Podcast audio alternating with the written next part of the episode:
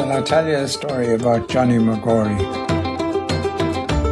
Once upon a time, a long time ago, in Killala we had a fair day where they only sold horses, ponies and any, well, any animals that used to work. Donkeys, anything like that was workhorses. But also the gypsies used to have jumping horses that they would come in. There's no horses that would jump fence, that would go in gymkhana. So anyway, there was all the dealers and everything would come looking for an, a horse that would be good at show jumping. They used to call them lepers. So they'd be looking for a leper. So anyhow, on this one, they had a leper they had a young horse that came along, and Coonies bought the horse.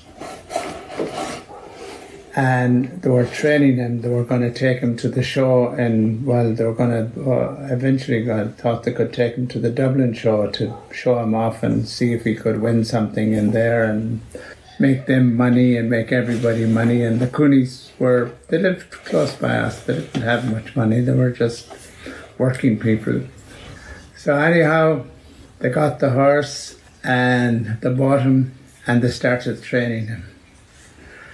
And then one day, the people used to have, uh, they used to be putting out um, traps to catch foxes and stuff like that that were after their animals.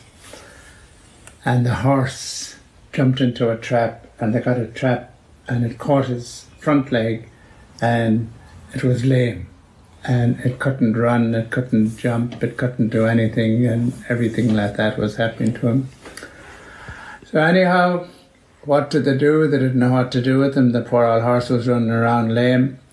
If he was able to have a stick, he'd have had a stick, but the horses cannot have a stick. so, they looked up the Johnny McGory now, Johnny said, This is not the kind of thing that I can do that well because I'm not really all that good at the thing.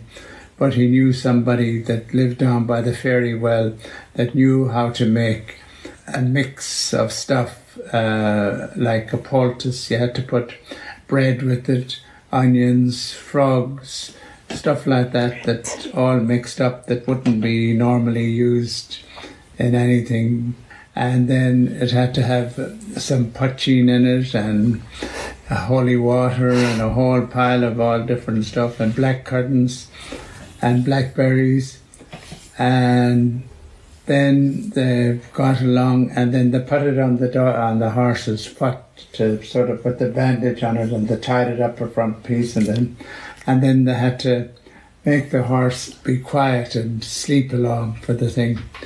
So they fed the young horse a big glass of whiskey of poteen every night, and the horse fell asleep and snored all the way night through all the thing.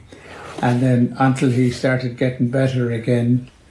And then the only way that they could get him better was they had to take him down. There was a place where the river ran, it was shallow and it ran very fast, so it was like massage. Hmm. It, just know it was uh, it's like massage your yourself as you went through it, and that's where they kept the they trained the horse. to put him in there.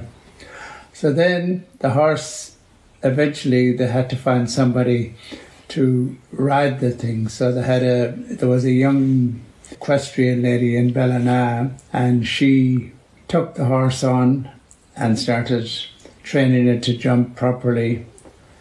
And they went to Dublin and they won a rosette for being the best young horse in the show and the thing.